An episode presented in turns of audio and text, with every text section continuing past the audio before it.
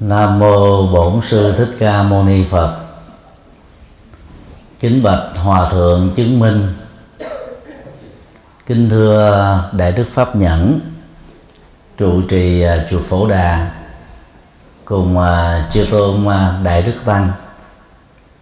Kính thưa quý tiền hữu tri thức.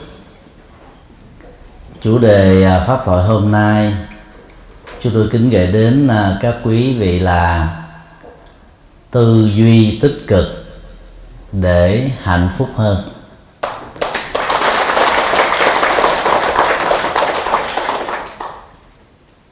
Con đường à, giải quyết các nỗi khổ, niềm đau được Đức Phật khám phá dưới cội Bồ đề và truyền bá trong suốt 45 năm sau đó đó.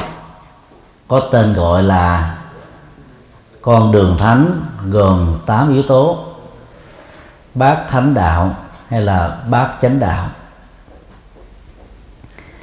Một trong à, tám yếu tố đó là chánh tư duy và ngữ nghĩa của chánh tư duy đó bao gồm trước nhất là tư duy, thoát khỏi, tha mái, sân hận, si mê và cố chấp. Thứ hai đó chánh tư duy là tư duy phù hợp với quy luật của nhân quả và đạo đức. Và tự động đó, loại tư duy thứ hai này đó, phù hợp với luật pháp đó. Thứ ba đó là tư duy tích cực, nhằm hướng đến giải quyết các vấn nạn mà chúng ta đang gặp.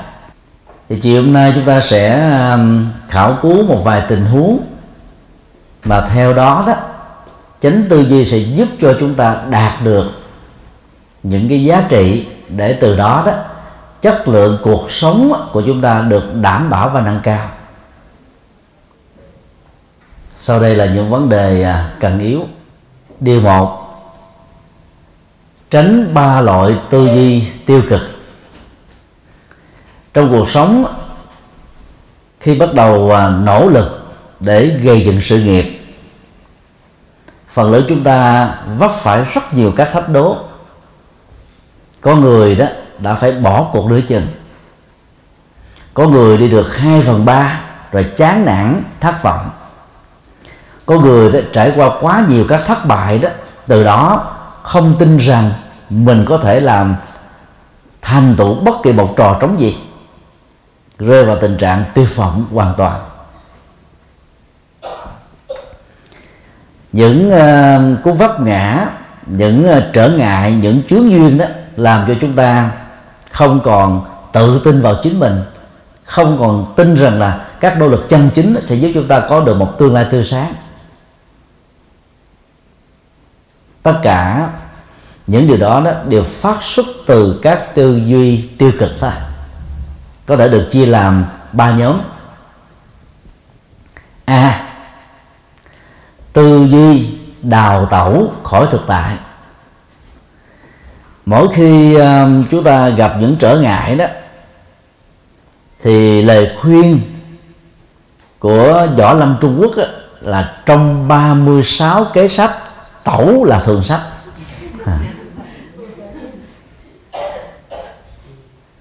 dĩ nhiên uh, đang sống trong một cái hoàn cảnh mà nó có nhiều nỗi khổ niềm đau đó thoát ra khỏi nó đó làm cho mình được bình an. Nhưng mà đối với nỗi khổ niềm đau đó đào tẩu đó thực tế là chúng ta đang trốn cái trách nhiệm mà mối liên hệ nhân quả đó nó buộc chúng ta phải gắn kết với. Ví dụ như một người à, mượn nợ nhà nước hay là nợ từ những người thân trốn tránh à, khỏi bằng cách đào tẩu khỏi cái nơi mà mình đang sống. Tắt điện thoại đổi số sim đổi địa chỉ thay hình đổi dạng uống tóc nhuộm tóc rồi tạo thêm những cái ờ, vết xăm. Mà khi bắt đầu uh, nhìn thấy đó người ta khó lòng nhận ra được nhân vật đó và cái nhân vật được mình đang tìm kiếm là một. Sự đào tẩu khỏi cái thực tại như vừa điêu đó, phát xuất từ à, tư duy thiếu trách nhiệm, làm cho người đó chấn an được một phần. Còn các vấn nạn, nỗi khổ, niềm đau do người đó tạo ra cho những người khác, thông qua cái niềm tin gắn kết với họ đó, vẫn còn y nguyên. Điều này cũng giống như cái tình à, tình huống à, một con rùa bị những con vật khác lớn hơn tấn công.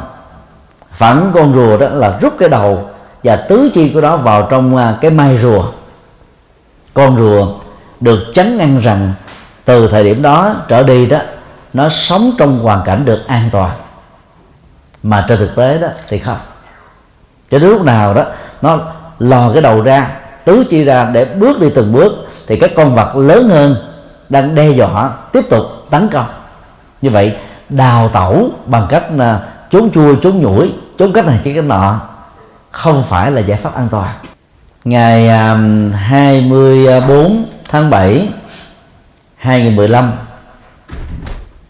chúng tôi từ um, ga xe lửa Budapest, Hungary, lấy uh, chuyến máy bay uh, chợ xin lỗi, lấy uh, chiếc xe lửa chợ 8 giờ tối và có mặt hôm qua 10 giờ sáng tại Berlin thì phía trước của cái ga xe lửa đó đó, chúng tôi đi dạo một vòng để chụp ảnh. Về cái um, cái kiến trúc mỹ thuật cổ. Thì thấy rất nhiều người à, di cư vượt biên đó. Mà Hungary đó là nơi mà cứ mỗi ngày trong thời gian qua đó 15.000 người vượt biên đặt chân lên. Chúng ta có thể xem à, những người đó đó là đang đào tẩu khỏi cái thực tại khổ đau. Trong thời quá khứ đó, đi vượt biên đó, còn có cao quỹ liên hợp quốc gây áp lực để buộc các quốc gia cho phép người vượt biên được định cư. Còn giai đoạn này mà đi vượt biên đó, bị phát hiện là hồi hương.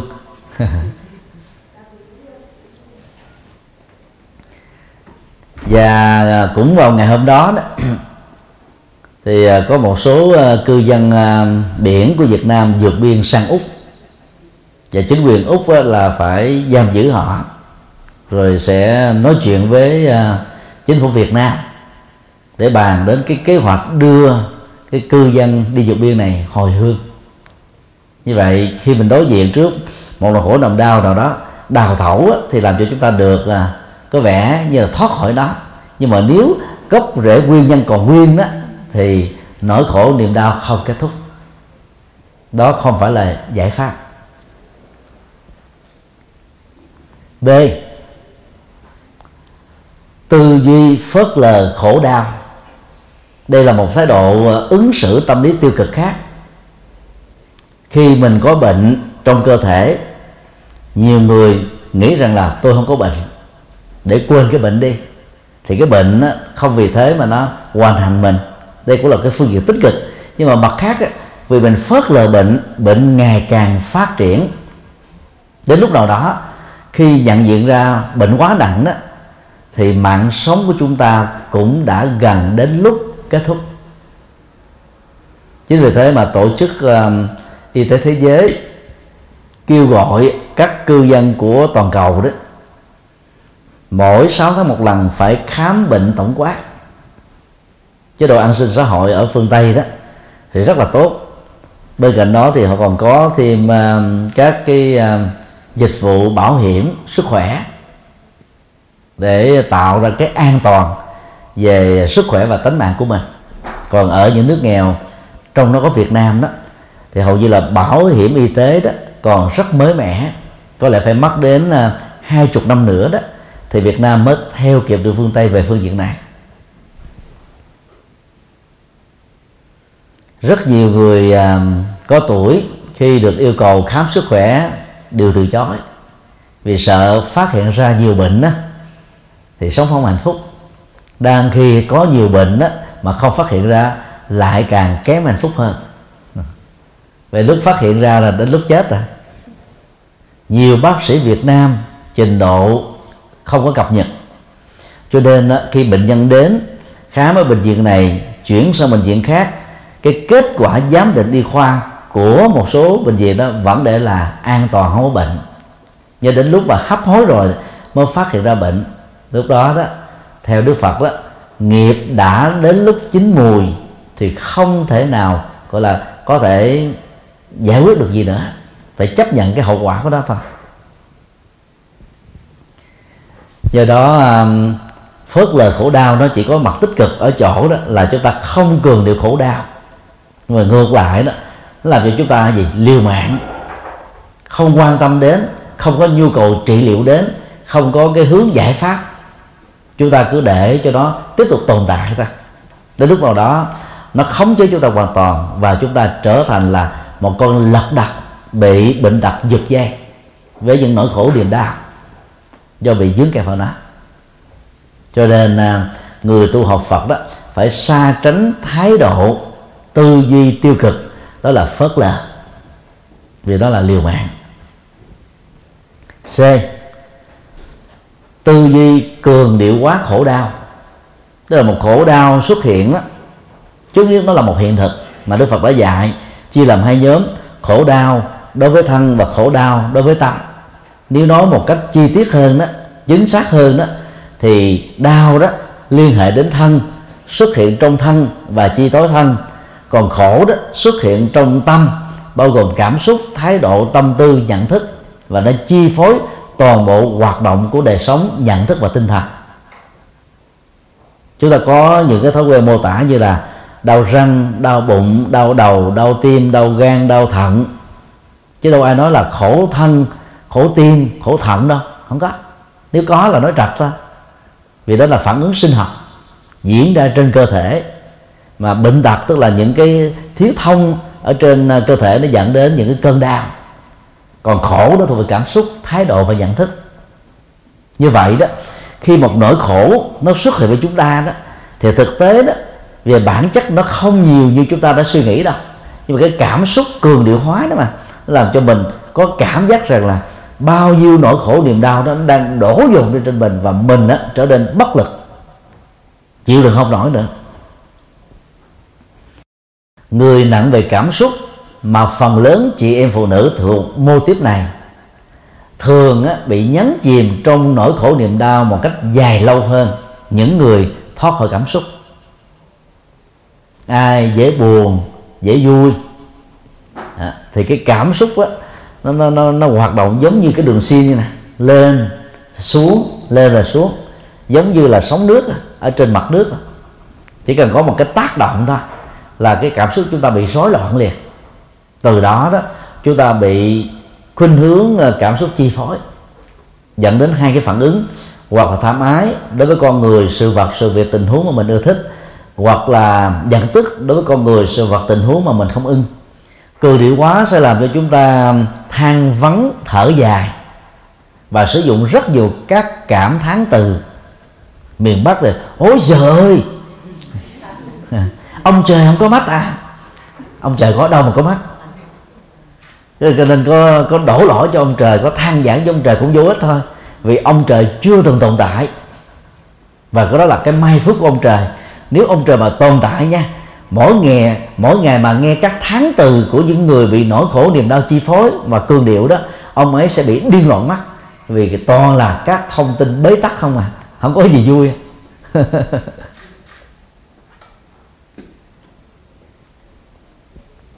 bằng thói quen cường điệu, nỗi khổ niềm đau bằng một hạt cát được người ta khuếch đại lên thành một viên sỏi.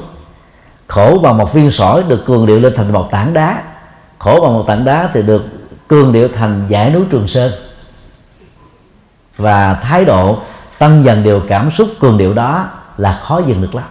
Những người à, nhạy giác quan dễ à, cảm thấy mình bị xúc phạm, bị thương tổn bị tấn công bị nói xấu bị uh, uh, trọt gãy bánh xe thì thường đó trải nghiệm cái cảm xúc cường địa về khổ đau nhiều hơn những người bình thường.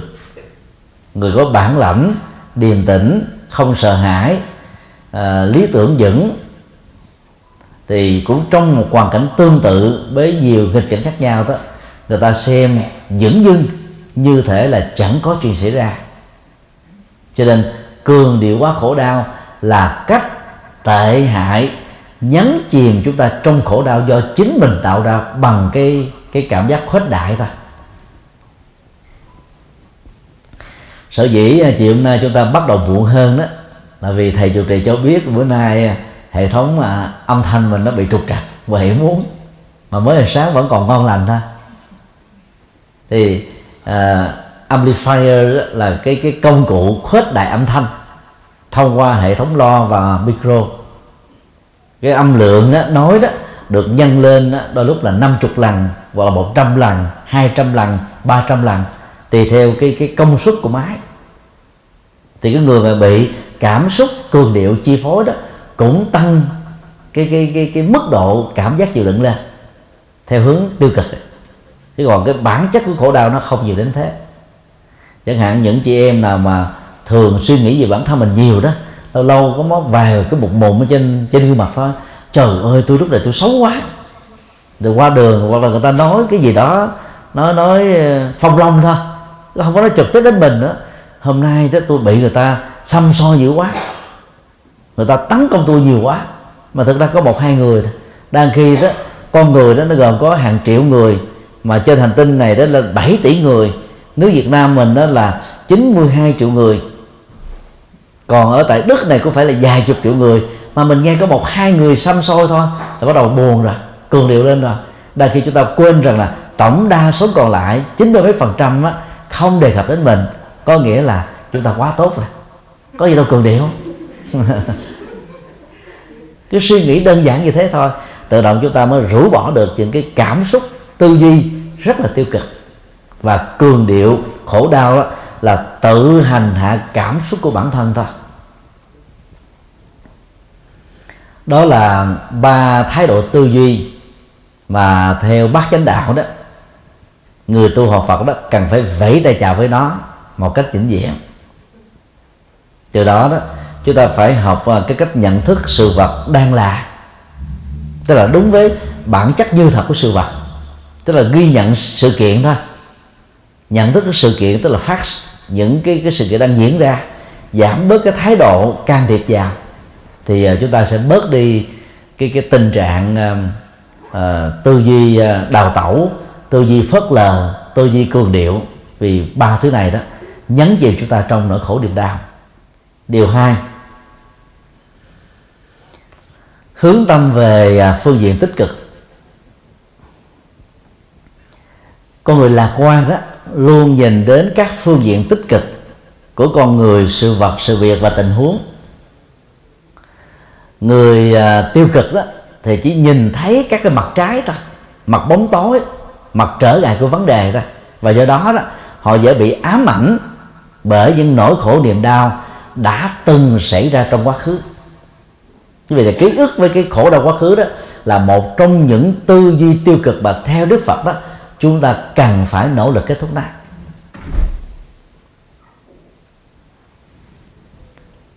một người à, bị mù lỡ bị phỏng do lửa. Từ đó về sau đó khi à, đứng gần ngồi gần nằm gần cái gì đó mà nó có nhiệt phát ra đó cái ám ảnh vì bị phỏng đó sẽ làm cho người đó sợ cái tác dụng của nhiệt này. Mà trên thực tế đó, cái phần nhiệt đang tác dụng nó rất là an toàn, không có ảnh hưởng gì hết á. Nhưng nỗi ám ảnh đã làm cho chúng ta lôi kéo cái quá khứ quay trở về với hiện tại. Và chúng ta đang trải nghiệm cái quá khứ đó thêm một lần nữa, tự thân mình thôi. Còn cái quá khứ đó đã kết thúc rồi. Ám ảnh à, tâm lý đó là một sự rối loạn về cảm xúc. Ám ảnh sợ ma, ám ảnh à, sợ ói, ám ảnh sợ chết ám ảnh là sợ ngồi trên à, xe hơi. Đều có những gốc rễ của quá khứ đó. Có nhiều người đó ngồi trên xe ra chạy vù vù à. Tự lái, tự lạng, tự lắp được hết á. Nhưng mà khi ngồi trên xe hơi, xe bớt có máy lạnh là ói. Thực tế đó, nó phát xuất từ một cái ám ảnh tâm lý trong quá khứ. Chẳng hạn, trong một thời điểm nào đó, trước đó bị mệt, nữ đó trong thời kỳ kinh nguyệt, ăn uống thiếu hay là thiếu ngủ, thì khi mà đi một cái à, chuyến xe hơi xe bếp có máy lạnh đó. Chúng ta bị ói đi. Cái ám ảnh ói đó, nó để lại như là một cái vết hằn tâm lý ở trong não của mình, trong nhận thức tâm của mình. Từ đó về sau đó, mỗi khi có mặt ở trên chiếc xe hơi lần thứ hai cho đến nhiều lần sau, cái cái cái cái ám ảnh đó, nó tự động automatic chi phối chúng ta, là chúng ta khởi lên một nhận thức là tôi sẽ ói, tôi sẽ khó chịu, tôi sẽ không chịu đựng được cái quãng đường dài 3 tiếng 4 tiếng 5 tiếng này.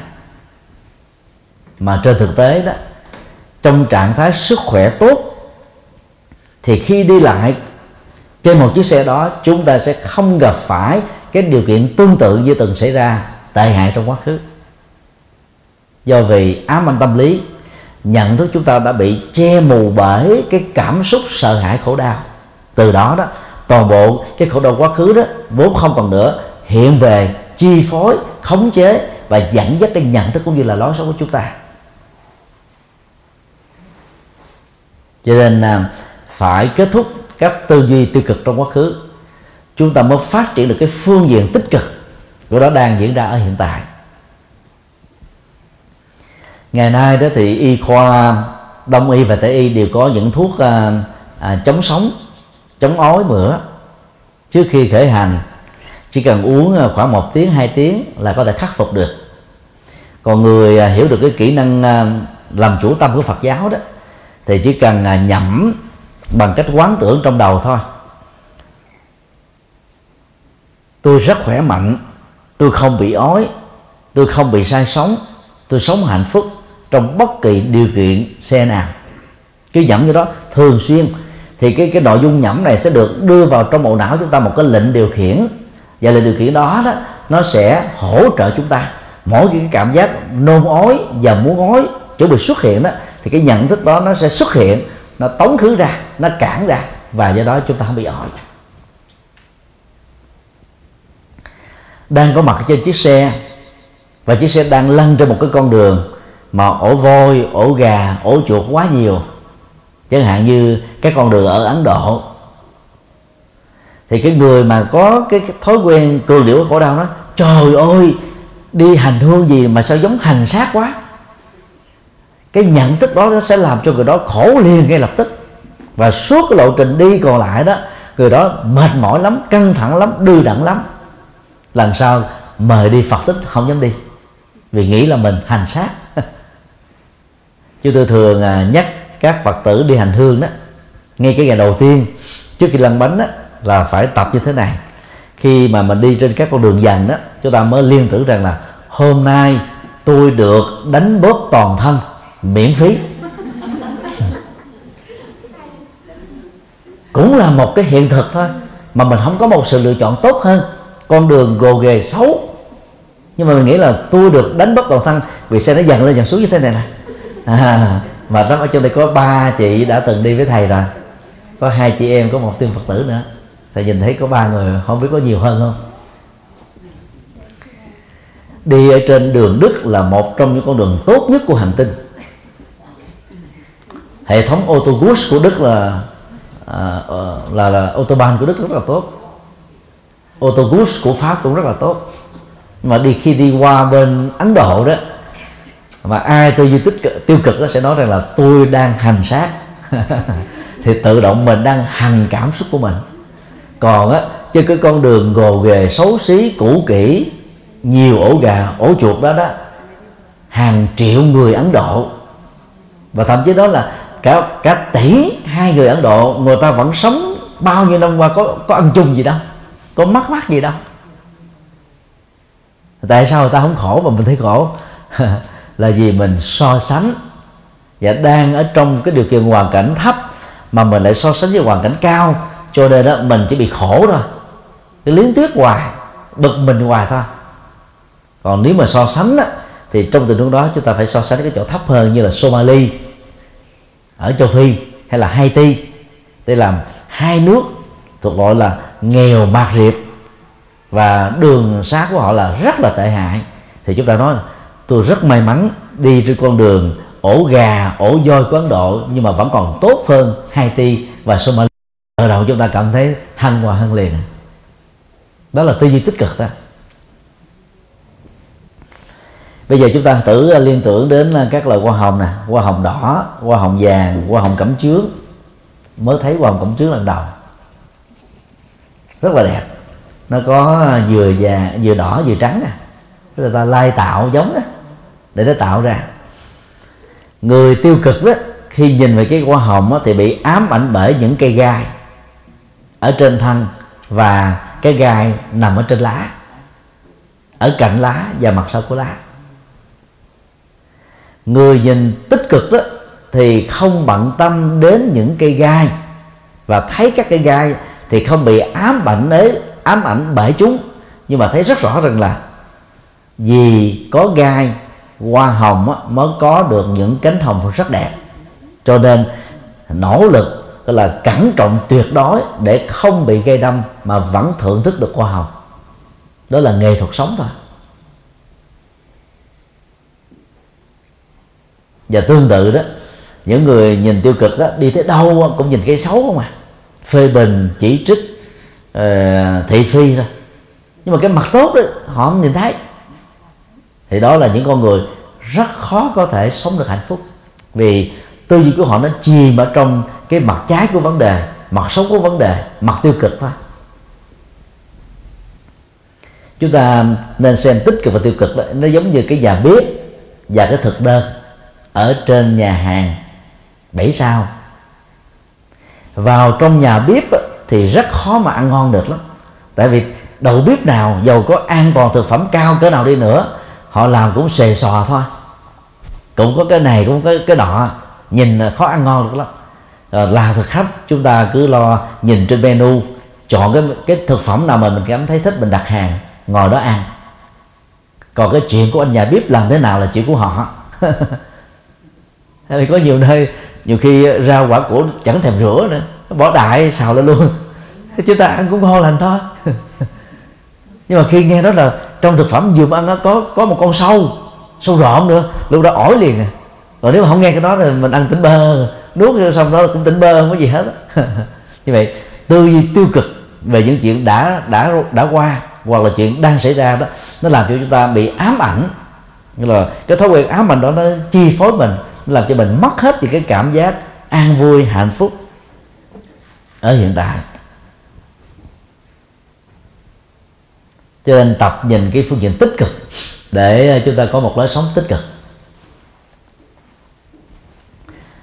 Các khoa học gia của liên xô đó có lần đã thí nghiệm về cái phản ứng tâm lý tiêu cực và tích cực của hai con người.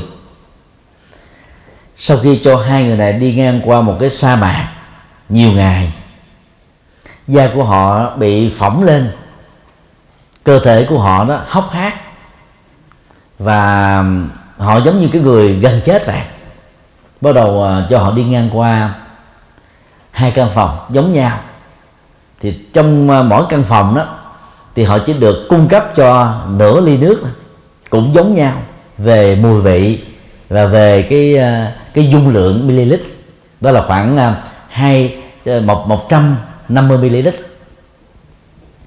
người thứ nhất cầm cái ly nước lên nói, trời ơi, mấy chục ngày tôi muốn chết khác mà chỉ có nửa ly nước này uống làm sao mà được nên từ đó không thể uống nước luôn. Tại vì thấy nó, nó không xứng đáng với mình. Và do tư duy tiêu cực đó đó người đó đã liều mạng mình cho cái chết và bệnh tật thôi đang khi ở phòng kế bên á người tư duy tích cực đó cũng cầm nửa ly nước này nhìn vào nở một cười. Uống vào đó may mắn quá tôi còn nửa ly nước để uống bằng không là đã chết toi mạng rồi.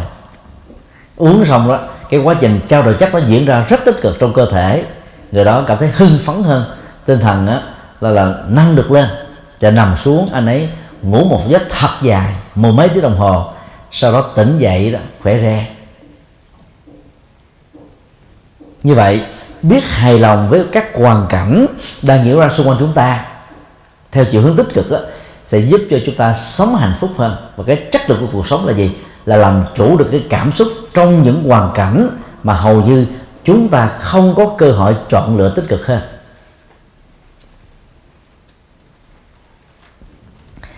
Ngạn ngữ anh à, có câu à, có quá ít sự lựa chọn trong một rổ táo, chỉ có toàn là những trái táo thúi. Trái nào nó cũng thúi thúi một chút, thúi văn nữa thứ phần tư thứ phần sáu. Người tiêu cực sẽ vứt bỏ hết tất cả rổ táo này thôi. Nghĩa rằng là những thứ này tôi không ăn được. Nhưng mà cái mức uh, truyền nhiễm của phần táo thúi ở một phần nào đó của trái táo qua các cái phần còn lại của nó là rất lâu. Nhưng không phải nó nhanh như chúng ta tưởng như là bông gòn thấm lấy nước hay là vải thấm nước. Do đó chỗ nào bị hư thì chúng ta dùng dao cắt cái đó bỏ đi. Phần còn lại chúng ta vẫn ăn bình thường được. Điều này cũng giống như trong một nồi cơm đó.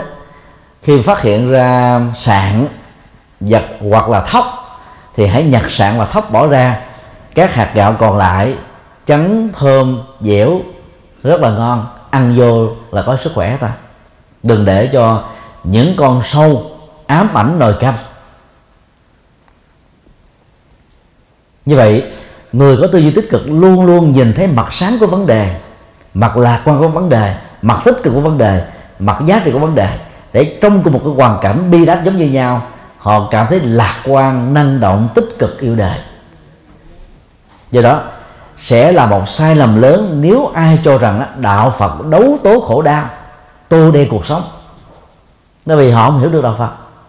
Đây khi đức phật dạy bốn bước như vừa nêu đó, bước một là thừa nhận khổ đau bước hai là truy tìm nguyên nhân. Bước ba đó thừa nhận hạnh phúc. Và bước thứ tư đó là thực tập con đường để dẫn đến hạnh phúc. Đó là cái quy trình trị liệu. Rồi có bốn bước. Người ta bỏ đi ba bước, giữ lại có bước khổ đau thôi. Mới ngộ nhận ra là đạo phật đấu tố khổ đau.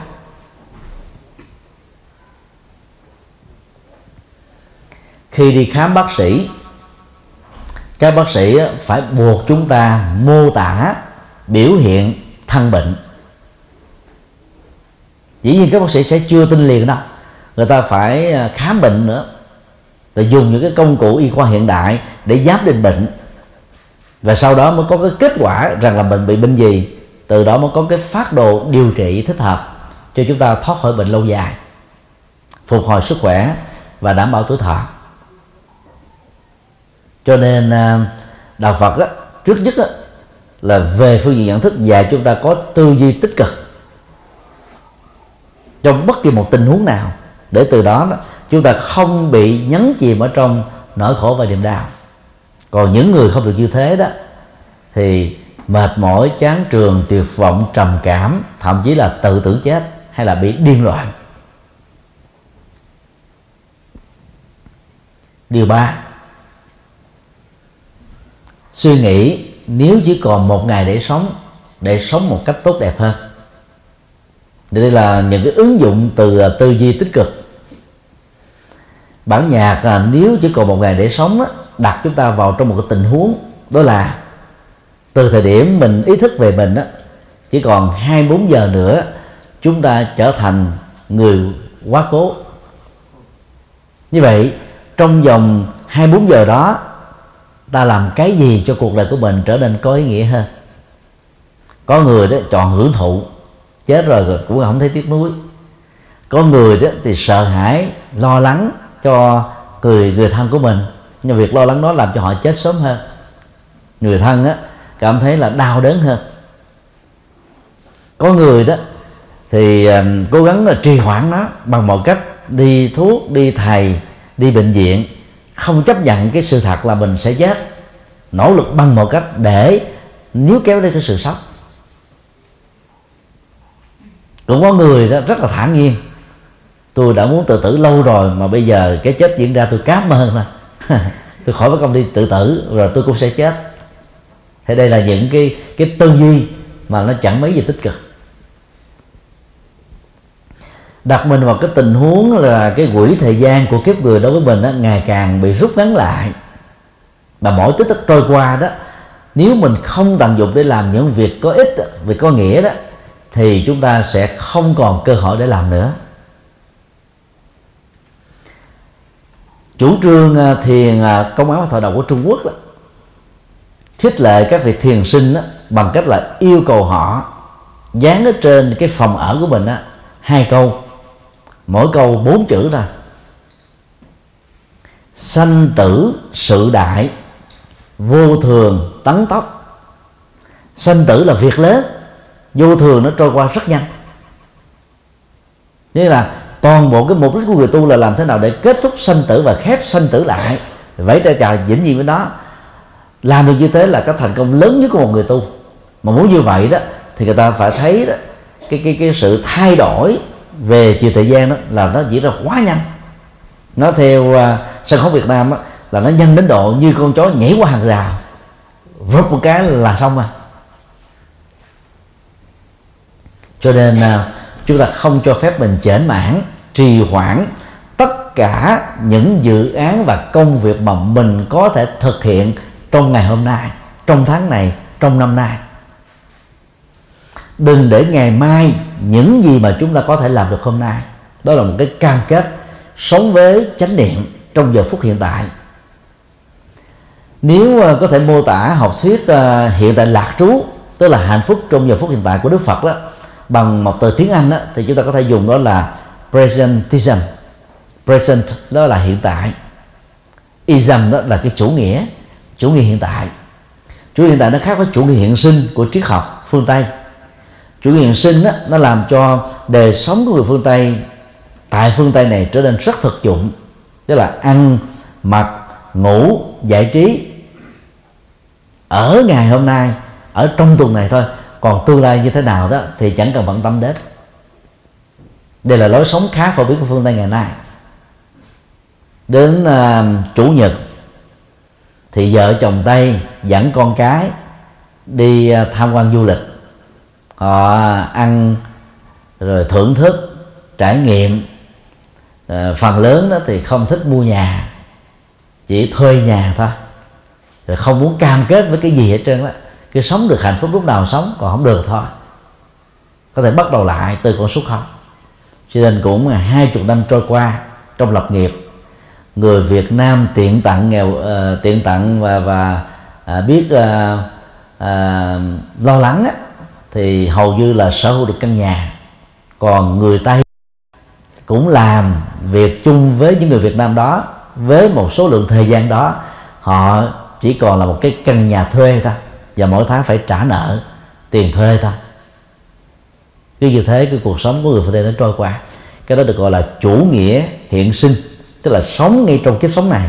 Còn họ không cần phải biết cái tương lai như thế nào.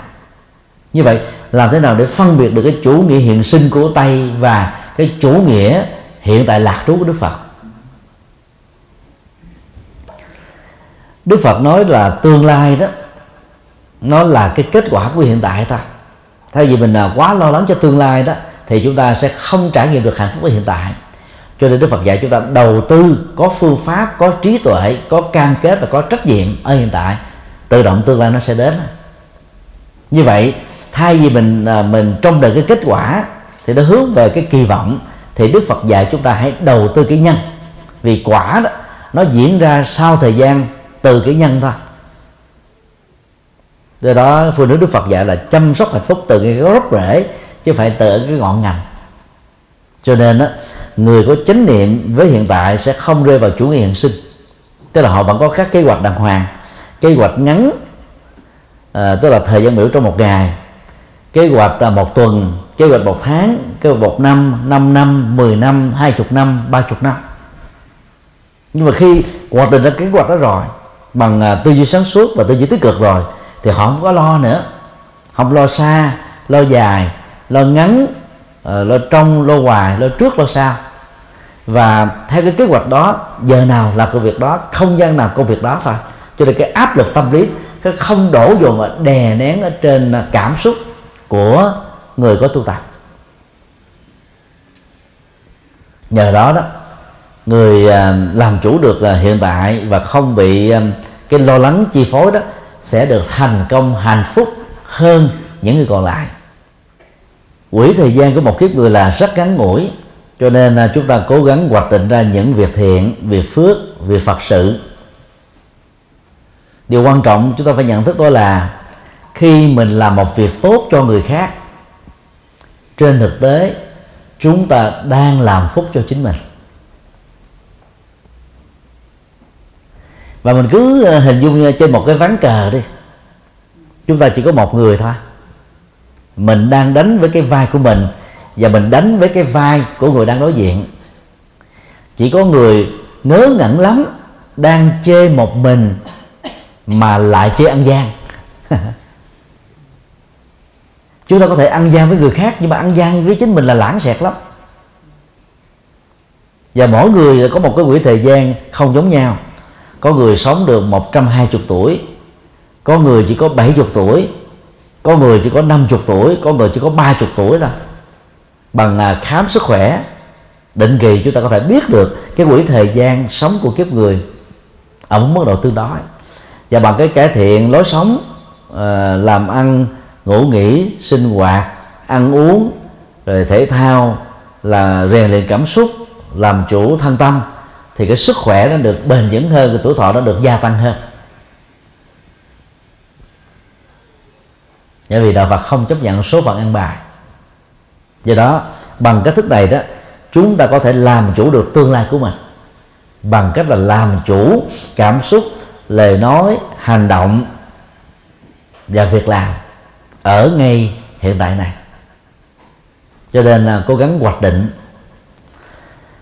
cố hòa thượng thích thiện hoa nguyên là viện trưởng viện hóa đạo giáo hội phật giáo việt nam thống nhất nhiệm kỳ thứ hai.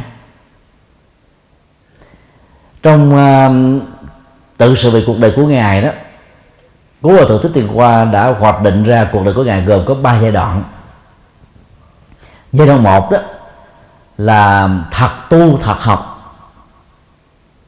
Ngài đi tu từ năm sáu tuổi và ngày học Phật pháp từ nhỏ. Học ở hết miền Nam, không thỏa mãn. Ngày ra Huế học với các vị cao tăng lỗi lạc nhất của Phật giáo trên toàn quốc lúc bấy giờ. Và đến năm 28 tuổi, mặc dù xuất gia từ nhỏ, hòa thượng mới lãnh thọ giới tỳ kheo, chính thức làm đại đức. Như vậy đến năm 28 tuổi là kết thúc giai đoạn 1 giai đoạn 2 hòa thượng đặt ra đó là làm phật sự, phụng sự giáo hội và phụng sự nhân sinh. Thông qua giáo hội để cái con đường đóng góp cho cuộc đời đó, nó được to lớn hơn. Hòa thượng à, đã hành chánh hóa cái bộ máy của giáo hội Phật cái Việt Nam thống nhất cùng với các vị cao tăng lỗi lạc khác lúc bấy giờ. Đó là hòa thượng thích trí quang, hòa thượng thích thiền minh. Hòa thượng Ờ, và những một một số vị tài ba khác. Đồng thời với cái việc đó đó, thì hòa thượng còn dành ra viết cái bộ cây thang giáo lý gồm ở 10 12 tập. Về sau, ấn bản thứ hai hòa thượng đổi lại là Phật học phổ thông.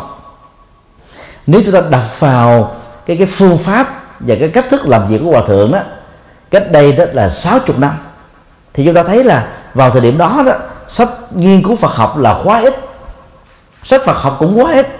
Nhưng mà cái phương pháp viết sách của hòa thượng rất là khoa học, rất là hay, theo bài khóa mà bất cứ ai trình độ thấp đi nữa đọc vào đều có thể nắm được cái cốt lõi và có thể truyền đạt lại cho những người đi sau mình. Và phong trào đó đó đã truyền bá Phật pháp rất mạnh. Các vị giảng sư đều học thuộc lào, bộ cây thang giáo lý để đi làm đạo khắp nơi. Và nó góp phần phục hưng Phật giáo ở miền Nam Việt Nam trong vòng hai thập niên thôi. Giai đoạn 3 đó là tu tập giải thoát. Tức là ở cái tuổi về hưu, dự kiến là khoảng chừng à, 65 tuổi đó, cho đến lúc qua đời thì à, lo chuyên tu để giải thoát cho chính mình. Nhưng mà chẳng may đó, ở tuổi 55 hòa thượng đã qua đời rồi do về bệnh. Thì cái quyển tự sự của hòa thượng đã hoạch định ra ba giai đoạn của một kiếp người. Mà theo chúng tôi đó, đến bây giờ đó, dựa vào nó, chúng ta vẫn thấy còn có rất nhiều điều thích hợp để học hỏi theo. Mỗi người chúng ta cũng hoạch định ra một cái biểu thời gian của kiếp người mình để đừng trì hoãn đó tuổi trẻ tính trung bình là 24 đi, đó là học để có kiến thức lập nghiệp từ 24 cho đến à, 65 là học để làm việc. Và thông qua làm việc đó chúng ta có đồng lương có sự nghiệp có hạnh phúc. Và ở tuổi về hưu từ 65 có đây là 66 có đây là 60 cho đến lúc qua đời là cái tuổi mà chúng ta cần phải làm cái gì đó cho lợi ích của mình và người thân mình nhiều hơn. Cho tuổi già mà đi tham gia vào các câu lạc bộ à, cờ tướng câu lạc bộ rượu bia, câu lạc bộ đánh bài, câu lạc bộ chơi bời là thua rồi. Tức là mình phí phạm cái cái quỹ thời gian còn lại mà vốn nó rất quan trọng cho cái tiến trình tái sanh ở kiếp sau. Nó là cần tự nghiệp mà, nó quyết được cái khuynh hướng. Và bằng cách này đó, chúng ta tập hoạch định thời gian biểu cho một kiếp người của chính mình và cố gắng làm theo.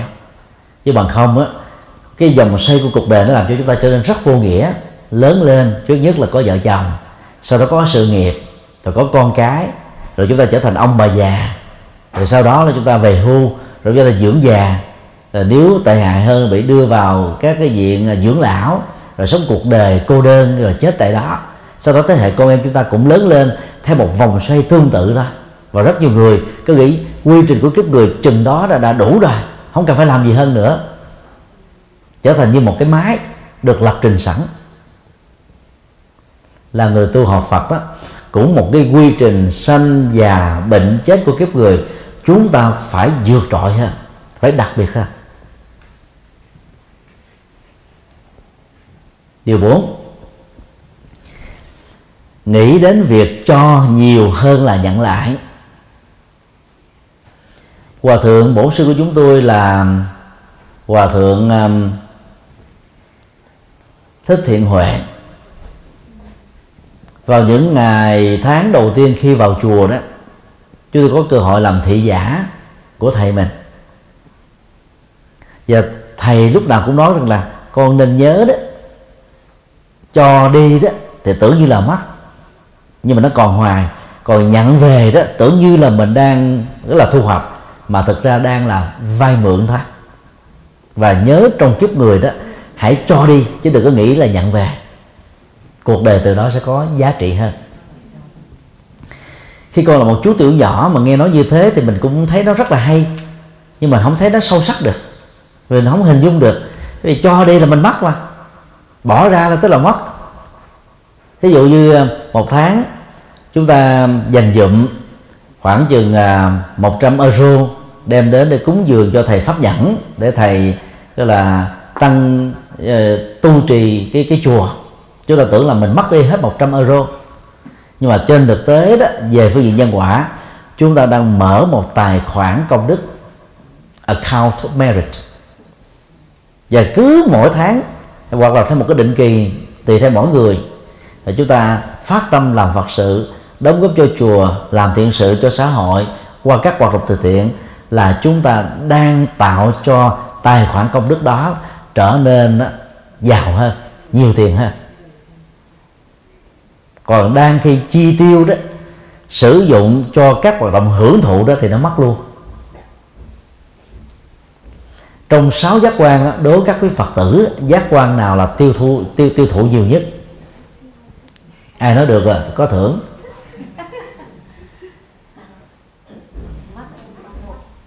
Ba của người nói con mắt, đúng không? Quá hay, vì nhiều người quá là thưởng cho vỗ tay thôi. cái bao tử đối với người nghèo là, cơm áo gạo tiền ăn ngày ba cử hết rồi. Còn người giàu đó ăn ngày có hai cử vì muốn giữ cái nhan sắc đẹp. Cái vóc dáng ờ, bảnh bao chứ phép phát phì đó là khó được hạnh phúc. Cho nên con mắt nó ăn nhiều hơn cái bao tử đến vài chục lần vài trăm lần. Con mắt ăn á, ờ, màu sắc hình thù con mắt ăn mô đen, con mắt ăn thời trang, con mắt ăn là mỹ phẩm, con mắt ăn là ờ, các trang xuất phẩm, con mắt ăn cảnh trí, con mắt ăn du lịch, con mắt ăn tất cả mọi thứ trên đời. Nó tốn nhiều tiền lắm, đi du lịch tốn hàng ngàn đô cũng chỉ để phục vụ cho cái cái thỏa mãn của con mắt ta. Dĩ nhiên con mắt đó, nó phục vụ cho nhận thức về thẩm mỹ, rồi về kiến trúc, mỹ thuật, vân vân.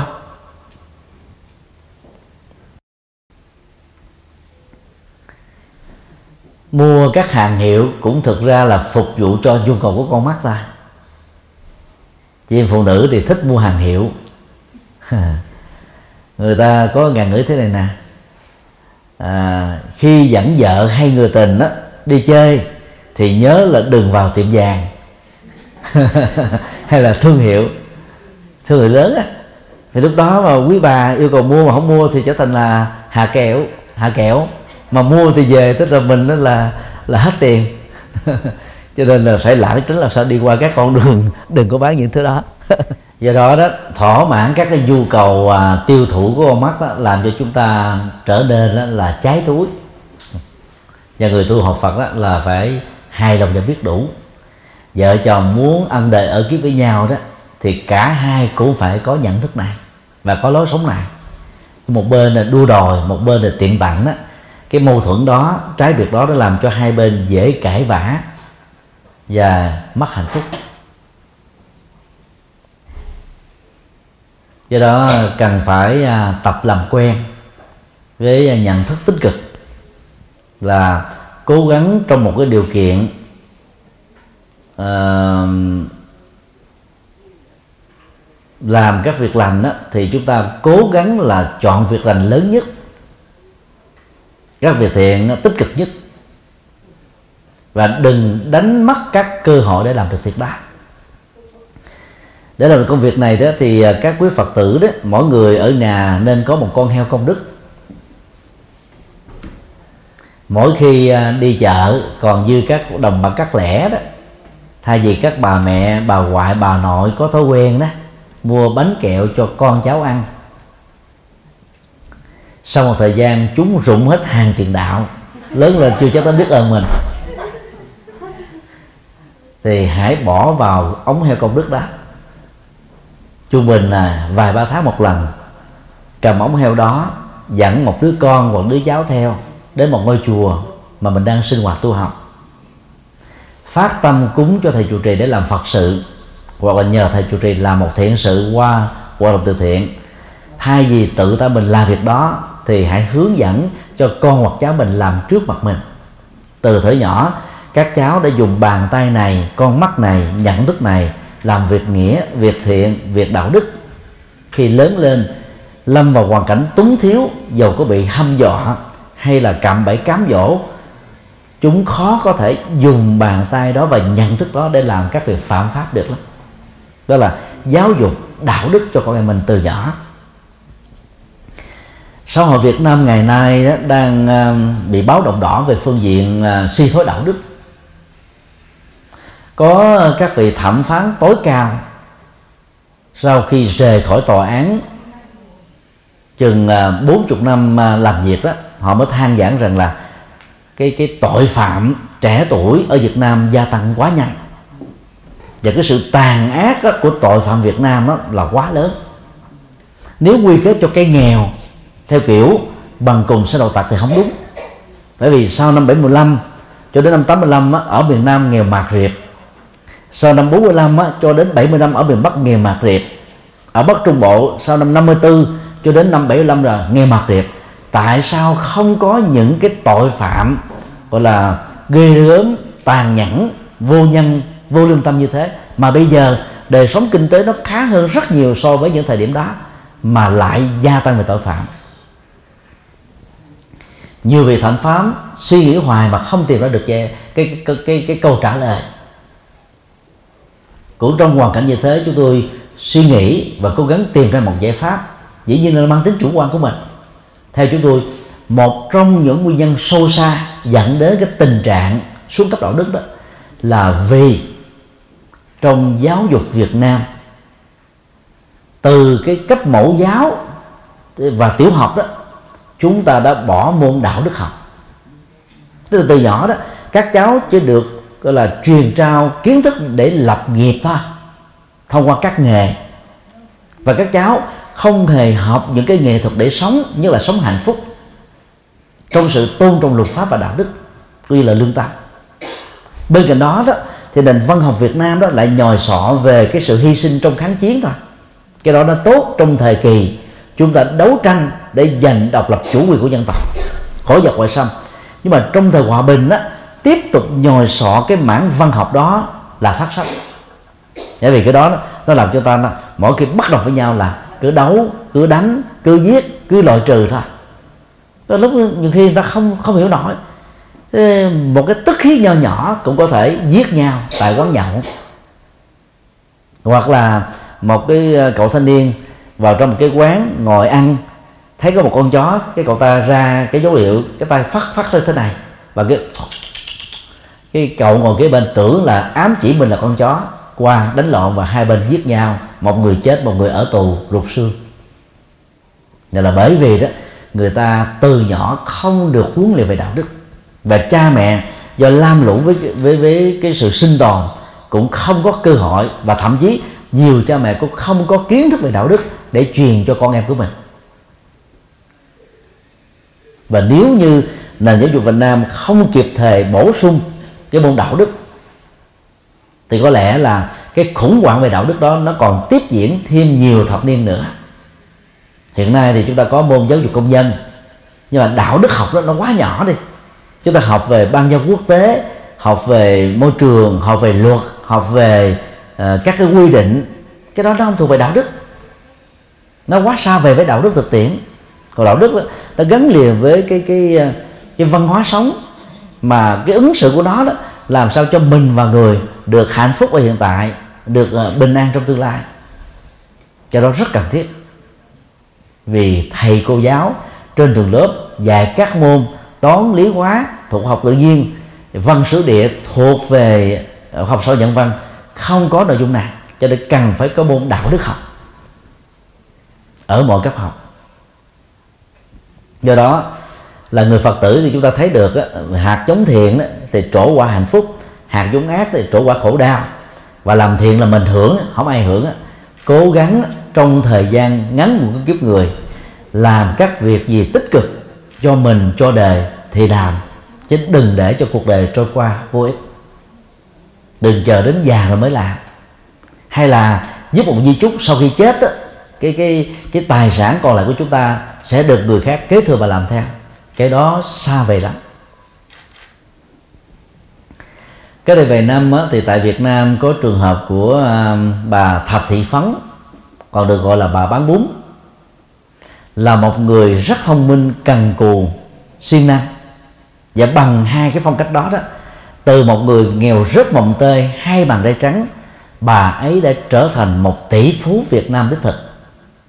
Khi bà ấy bị đột tử đó thì tài sản mà ấy để lại cho đứa con nuôi của bà đó là trên 2.000 tỷ đồng Việt Nam. Đang thì các cái công ty do nhà nước nuôi như là Vinasin, Vinalize thì thiếu nợ. Và cả cái thành phố Hồ Chí Minh đó, phải đóng mấy chục năm tiền thuế để chưa chắc là trả hết được cái khối nợ do những cái người lãnh đạo của các cái cái tổ chức đó. Đó là là tham nhũng và thiếu trách nhiệm thì so ra đó, thì bà ấy là đáng tán vui hơn nhiều. Nhưng mà vì bà ấy đó, không nghĩ rằng là cuộc đời của mình nó sẽ kết thúc ở cái tuổi 60 thôi.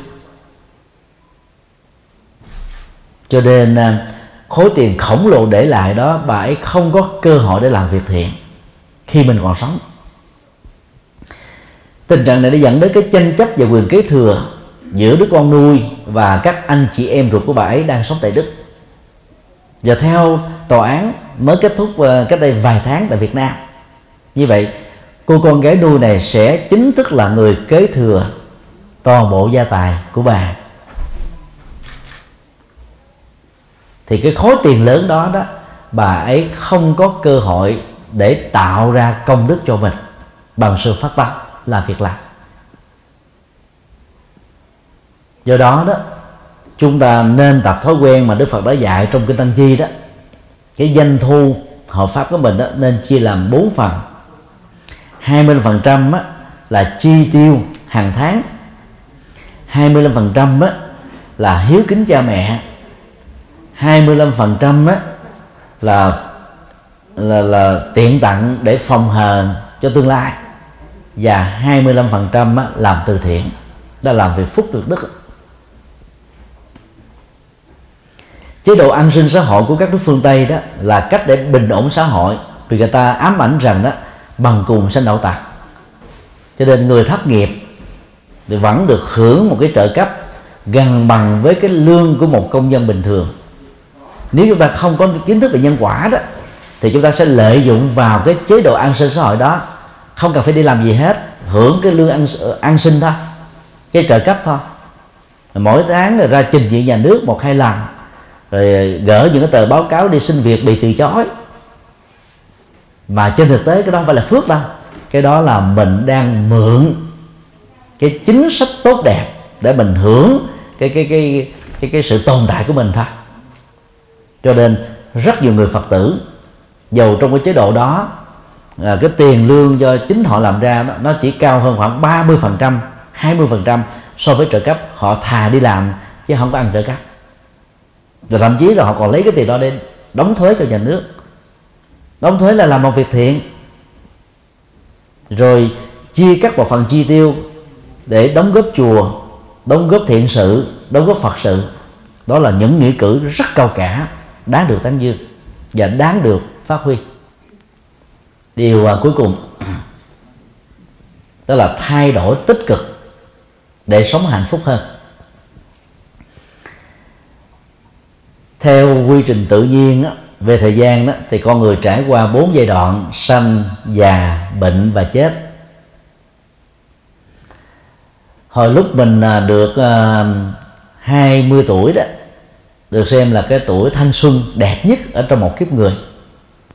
Nam nữ gì cũng thấy mình đẹp gái đẹp trai trên á sức khỏe dồi dào.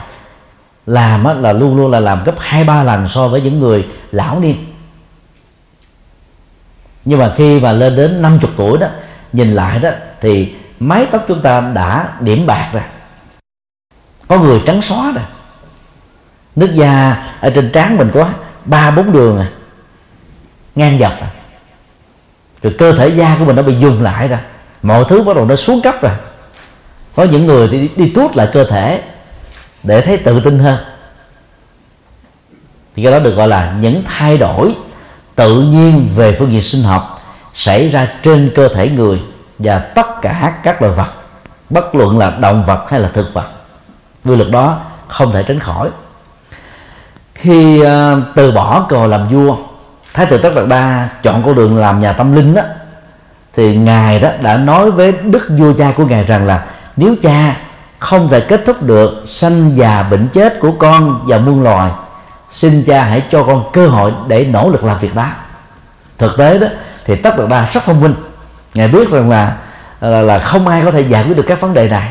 Nhưng mà ngài phải lấy cái cớ đó để cha ngài buộc là không buồn phiền khi biết tin ngài đi tu. Đó là một cái cái bật đèn xanh mà. À, báo trước cái dấu hiệu rằng là con sẽ đi tu. Vì cái mà con muốn cha không cung cấp được. Đến năm 80 tuổi trước khi qua đời tại vườn rừng ta la sông thọ đó Đức Phật đã nói với các đệ tử xuất gia và tại gia hàng ngàn người tại đó như thế này. Này các đệ tử đừng nên khóc lóc hay là buồn tiếc khi ta chuẩn bị ra đi. Thân thể của ta đó giống như một chiếc xe đã sử dụng 80 năm. Đến lúc đó, toàn bộ các bộ phận cấu thành chiếc xe đó đã bị hư rồi và cần phải thay thế bằng một chiếc xe mới chiếc xe mới được xem là một cái kiếp sống mới thôi.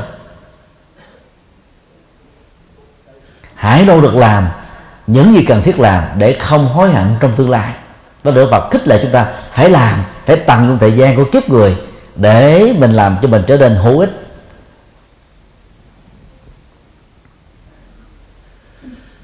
Đồng thời Đức Phật à, nhắc nhở mọi người rằng là Đức Phật chỉ là người chỉ đường thôi còn đi theo con đường đó là trách nhiệm và bổn phận của tất cả những đệ tử của ngài. Hay nói cái khác là Đức Phật không thể ban tặng hạnh phúc cho chúng ta. Và sau khi nhắc nhở hết mọi thứ, Đức Phật khuyên, trong đại dương luân hồi đó, mỗi người hãy lội vào bờ giải thoát. Mỗi người là hòn đảo của chính mình, nương tựa vào chánh pháp, nương tựa vào đạo đức, không nương tựa vào ai khác, không nương tựa vào cái gì khác. Sau đó đức phật mới hỏi về tất cả các triết lý ta dạy, cụ thể là tứ thánh đế, có ai còn có thắc mắc gì hay không? Tất cả đồng thanh trả lời là bạch ngài không. Và đức phật nói, sanh già bệnh chết là một quy luật. Tất cả hãy giữ yên lặng. Bây giờ phút cuối đời, ta vẫy tay chào với tất cả các đồ đệ. Nói xong đức phật rút hơi thở cuối đời nếu chúng ta nối kết lại cái động cơ mà ngài đi tu và những lời dạy cuối khi ngài qua đời đó, thì Đức Phật vẫn thừa nhận là sanh già bệnh chết là quy luật thôi. Như vậy, mục đích của việc đi tu để làm cái gì? Cái kết quả của việc đi tu để giải quyết được cái gì? Thì câu trả lời của triết học Phật giáo đó là giải quyết nỗi khổ tâm và các cái niềm đau. Tức là xử lý cái cảm xúc và thái độ sống thôi. Còn cái hiện thực đó, nó không thay đổi thời nào nó cũng như thế. Quá khứ như vậy, ngày xưa chủ nghĩa chiếm hữu nô lệ, rồi chủ nghĩa quân chủ, rồi chủ nghĩa tư bản, rồi song song với chủ nghĩa tư bản là có chủ nghĩa cộng sản, hay sau này có bất cứ một chủ nghĩa gì thì sanh già bệnh chết nó không có thay đổi đâu. Vấn đề là trong già bệnh chết đó, chúng ta sống như thế nào, làm chủ tâm mình như thế nào để mình được hạnh phúc thôi. Do đó à, cố gắng là cân phân hết mọi thứ khi mình còn khỏe. Với cái nhận thức sáng suốt chúng ta mới à, quyết đoán và làm được những việc cần làm.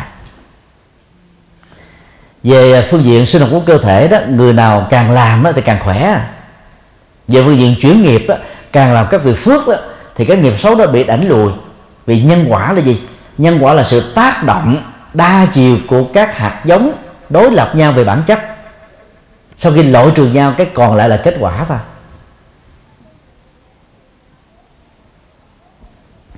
ví dụ ai lỡ à, ăn những thực phẩm động phẩm động và thực phẩm à, à, dầu nè, gia vị khó tiêu. Chỉ cần ăn một chén đậu xanh vào đó, thì các cái độc tố đó, nó được, đó là là triệt tiêu hết. Hoặc là sau khi ăn xong đó, thì ăn một chén dầu u nguyên chất đó thì các độc tố đó nó cũng được kết thúc gần như là sáu bảy phần trăm. Đây là văn hóa ẩm thực của những người Ấn Độ từ xưa đến nay. Nhà người Ấn Độ đó có khoảng 600 triệu ăn chay trường từ thở còn mới lọt lòng thì bằng cái văn hóa ẩm thực này chúng ta thấy là à, đậu xanh và à, dầu u đó nó sẽ triệt tiêu các cái cà ri nị vốn có dầu ớt tiêu quá nhiều. Nó làm cho cái bao tử của người Ấn Độ nó được trở thành bình thường. Mà không đó thì kéo theo rất nhiều các bệnh tật. Thì tương tự trong quá trình mà chúng ta làm việc thiện đó thì chúng ta đã triệt tiêu được rất nhiều các cái nghiệp xấu. Còn những người chỉ có ngồi niệm Phật không hay là lại Phật không đó, thì chỉ có được cái phước tôn kính tam bảo, có được cái phước là bình an nội tâm có tăng trưởng được sức khỏe do lại vận động toàn thân. Nhưng mà phước nhan sắc phước sức khỏe phước tuổi thọ phước tài sản và phước trí tuệ năm loại phước mà Đức Phật khuyên tất cả mọi người tại gia cần sở hữu sẽ không thể nào đạt được bằng hai phương pháp đó. À, trong kinh Đức Phật nói rõ lắm. Nhưng mà các thầy đi truyền đạo thì thường ưa phương tiện cái dạy lại Phật một câu phước sinh vô lượng niệm Phật một niệm, tội diệt hà sa chứ vì chỉ cần một ngày tu thôi là là xài mấy chục kiếp không hết phước. Cái đó là mê tín dị đoan. Đó là phản khoa học và trái với nhân quả. Và đây là lời dạy của một vị hòa thượng Đài Loan thôi, chứ không phải là lời Phật dạy nha. Chúng ta phải phân biệt giữa lời Phật dạy và giữa lời của những người truyền bá đạo là khác nhau xa lắm. Cho nên là chúng ta phải nỗ lực làm phước như mà nói là bây giờ già rồi làm chi cho nó mệt. Làm phật sự là không có mệt. Làm thiện sự nó sẽ không mệt.